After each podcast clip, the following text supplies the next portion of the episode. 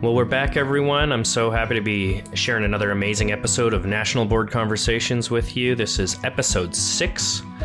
I have Sharif El-Mekki here with me. He's an incredible veteran of the education profession in America. He is an inspiring teacher, motivational figure, and just all around interesting guy. We had a fascinating conversation focused a lot around equity and inclusion, about empowering people of color and teachers of ethnically diverse backgrounds to really become those pillars for their community, for their students, and to also make a reciprocal experience for their students so that not only is the student learning from the teacher, but the teacher is learning from the student. I was really, really happy to talk to Sharif, and I'm so excited to share this episode with you. So, without further ado, here is Sharif El-Mekki. Hey, Sharif, how are you? Good. Great to be here. How's everything? Oh, good, good. We're doing great. I'm looking forward to this conversation. So thanks for for joining us. My pleasure. Tell the audience about yourself. Why don't you introduce yourself? Tell us about who you are and just a, the little kind of log line thesis statement of, of Sharif. sure, sure. So my name is Sharif El-Mekki. I'm the CEO of the Center for Black Educator Development.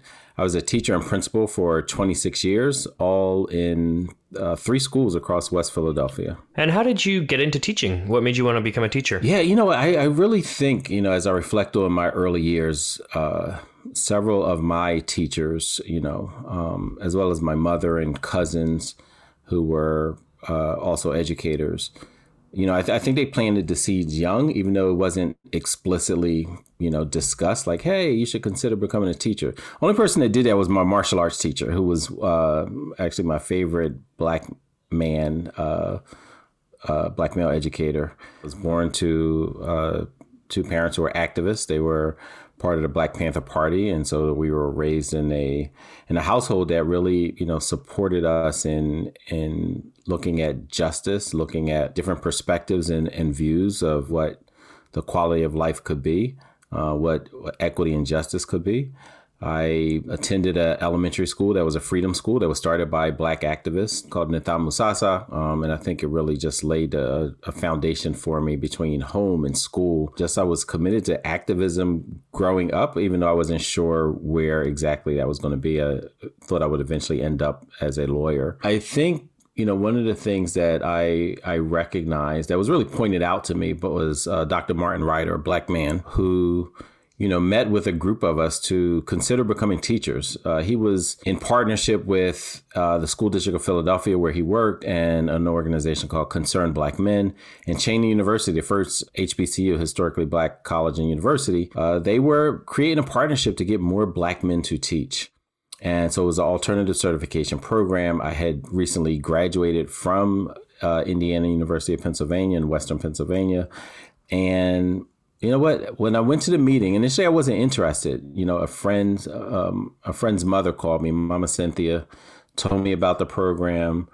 Uh, I promised I would go uh, to at least visit, but I was very skeptical, as if you know about this opportunity and if it was the right fit for me. But going to the meeting, seeing all these brothers there, seeing, um, hearing Dr. Martin Ryder and some other educators, I was intrigued. Like, you know what? This might be what I was looking for my entire life, you know, even though it was a very young life at the time, you know. How now, 27 years later, I am so grateful that Mama Cynthia called and Dr. Martin Ryder and uh, the team that he'd worked with uh, had this opportunity for brothers like me. Why is it important to empower black men to teach? Why was Dr. Martin Ryder out there talking to you about this? Yeah, you know, I, I, think it's always been important for, you know, black men to participate in the education of our children. You know, black men do it informally in so many ways, you know, coaching, mentoring, in the barbershop, whispering in the kids' ear, encouraging them, you know, all of those spaces that you find black people, you'll find black men and women, but you know, we're talking about black men right now who are mentoring, supporting uh, black children and each other.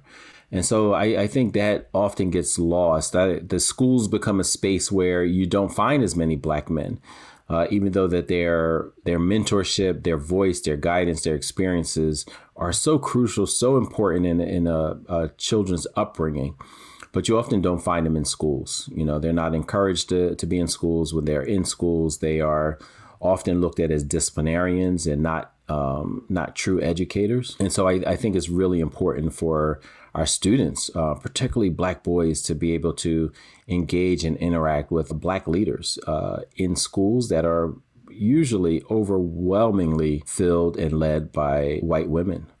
And so I, I, think across the United States of America, only 2% of public school teachers are black men. Um, so the lack of diversity overall, um, and particularly acutely for uh, black men, uh, I think is a, is a disservice to all children. Um, including white children who need to see a diverse group of educators and leaders in their schools. Right.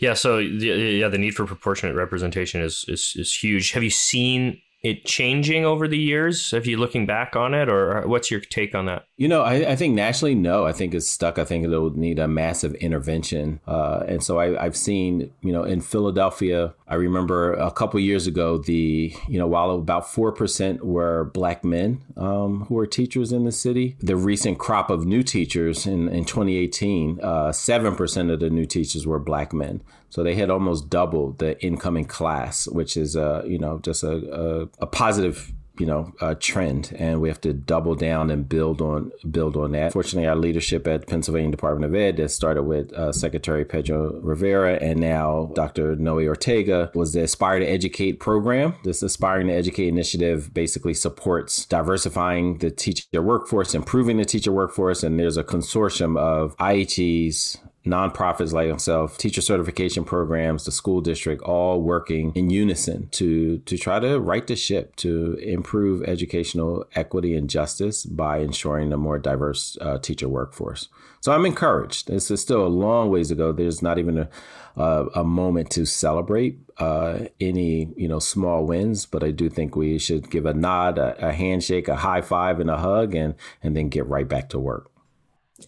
What can teachers do to make sure that they are offering an equitable experience to their students, that they make their classroom a, an open space, that they're mindful of all their students, the communities and cultures that surround them? What, what kind of things can teachers be doing? It's hard to know, like, you know, what they may not have thought of, but what I would encourage people to do is, you know, one, have a level, a high level of cultural humility you know, understanding that you are there as a learner as well, and that students have something to teach you, that you don't come in knowing everything about every child, that the best intervention you could have to accelerate student uh, learning is strong relationships with parents, you know, the respect of parents as partners in the work of educating their children uh, to develop relationships and, and trust with not only the students but those who who sent them to you. Avoiding having a deficit lens about the communities that you're supposed to be serving.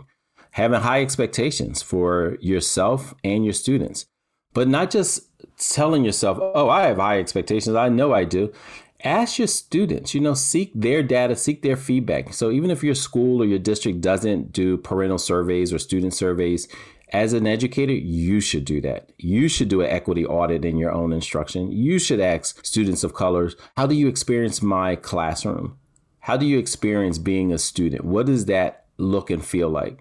You know, sometimes I know educators who've followed their students' footsteps, you know, for a day, literally pretending to be a student and following the, the, class schedule.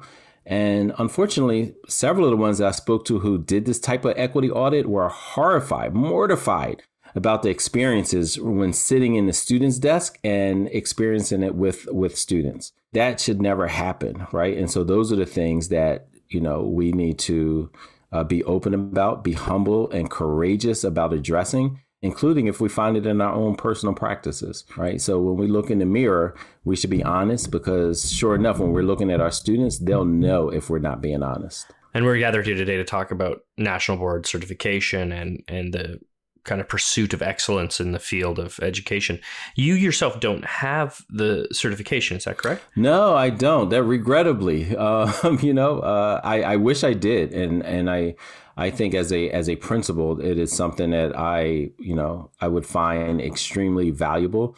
I would you know not only know with certainty that our students would benefit from having, you know, uh, just a school full of nationally board certified teachers, but also just the profession as a whole, um, both in a micro level within our school, as well as in our school system in the city, state, as well as country. And so I, I just applaud the work that the national board team does, uh, you know, on a daily, weekly, and, and yearly basis to, you know, elevate the profession, to help teachers hone their craft, um, and to push for outcomes, right? Like at the end of the day, working in a school or being a student is all about, you know, achievement you know? And we, so we have to define achievement as how the educator how the teacher is achieving as well as how the student is achieving. So these outcomes are crucial and it is organizations uh, like national board that are leading the way in this effort as a principal, you must have had many teachers over the years into the different schools coming to you and telling you that they're considering pursuing the national board certification. What do you have to say to them when they tell you that they're thinking about going through this journey? You know, I, I, think a big part is is the supporting and the feedback loop. So the beautiful thing about getting your national board certification is the amount of reflection, the amount of uh, practice, and uh, feedback that you accept. You know, um, it reminds me of even when I was uh, recruiting teachers to to work. You know, hiring new teachers one of the biggest things besides content knowledge um, and their uh, mindsets about the communities that uh, that we were in was their coachability. Like how how did they internalize feedback? How did they synthesize it and use it? How did uh, you know? How did they view coaching and and development, both from internally, from you know uh, their own agency and, and, and self efficacy, as well as their relationship with uh, experts in the field. The better our teachers are, the better our principals are, the better our student outcomes will be. So, within the school setting as a principal, you're definitely recommending this certification to the teachers, the faculty. You know, the beautiful thing about it is not just at my school, you know, um, uh, anywhere I go, I am really sharing what I believe is is one of the best ways to develop yourself. You know, and it's through the national board certification process. So it's not just within one particular school; it's, it's across our city and as well as as nation. It is a crucial aspect of being a constant learner and always looking to grow in our effectiveness. And in terms of uh, you know equity and inclusion, do you feel like this process it can help with that for a teacher for their pedagogy for their for their for their practice? Absolutely. Absolutely. And and what i'm hoping is that i know there's a a, a really strong and important campaign within national board of professional teaching standards to increase the diversity um, to increase the levels of support to you know to look at certification through an equity lens and i've looked at the data across uh, you know each state and, you know, some states are doing better than others. Some states are, are being very deliberate about, oh, this is how we're going to support more teachers of color to become nationally board certified. Um, and so when you look at things such as teacher equity, which students get the most experienced teachers, the most effective teachers, the most veteran teachers, the most uh, nationally board certified teachers, we have to look at that and see which students are getting that, which students are most in need for the highest qualified teacher. And you know, those those are things that we have to look deeply at and then uh, mitigate for whatever barriers are are there and address them. You know, um, when Professor Roy says there's really no such thing as the voiceless, there are only the deliberately silenced or the preferably unheard. That can be directly applied to the students in our schools.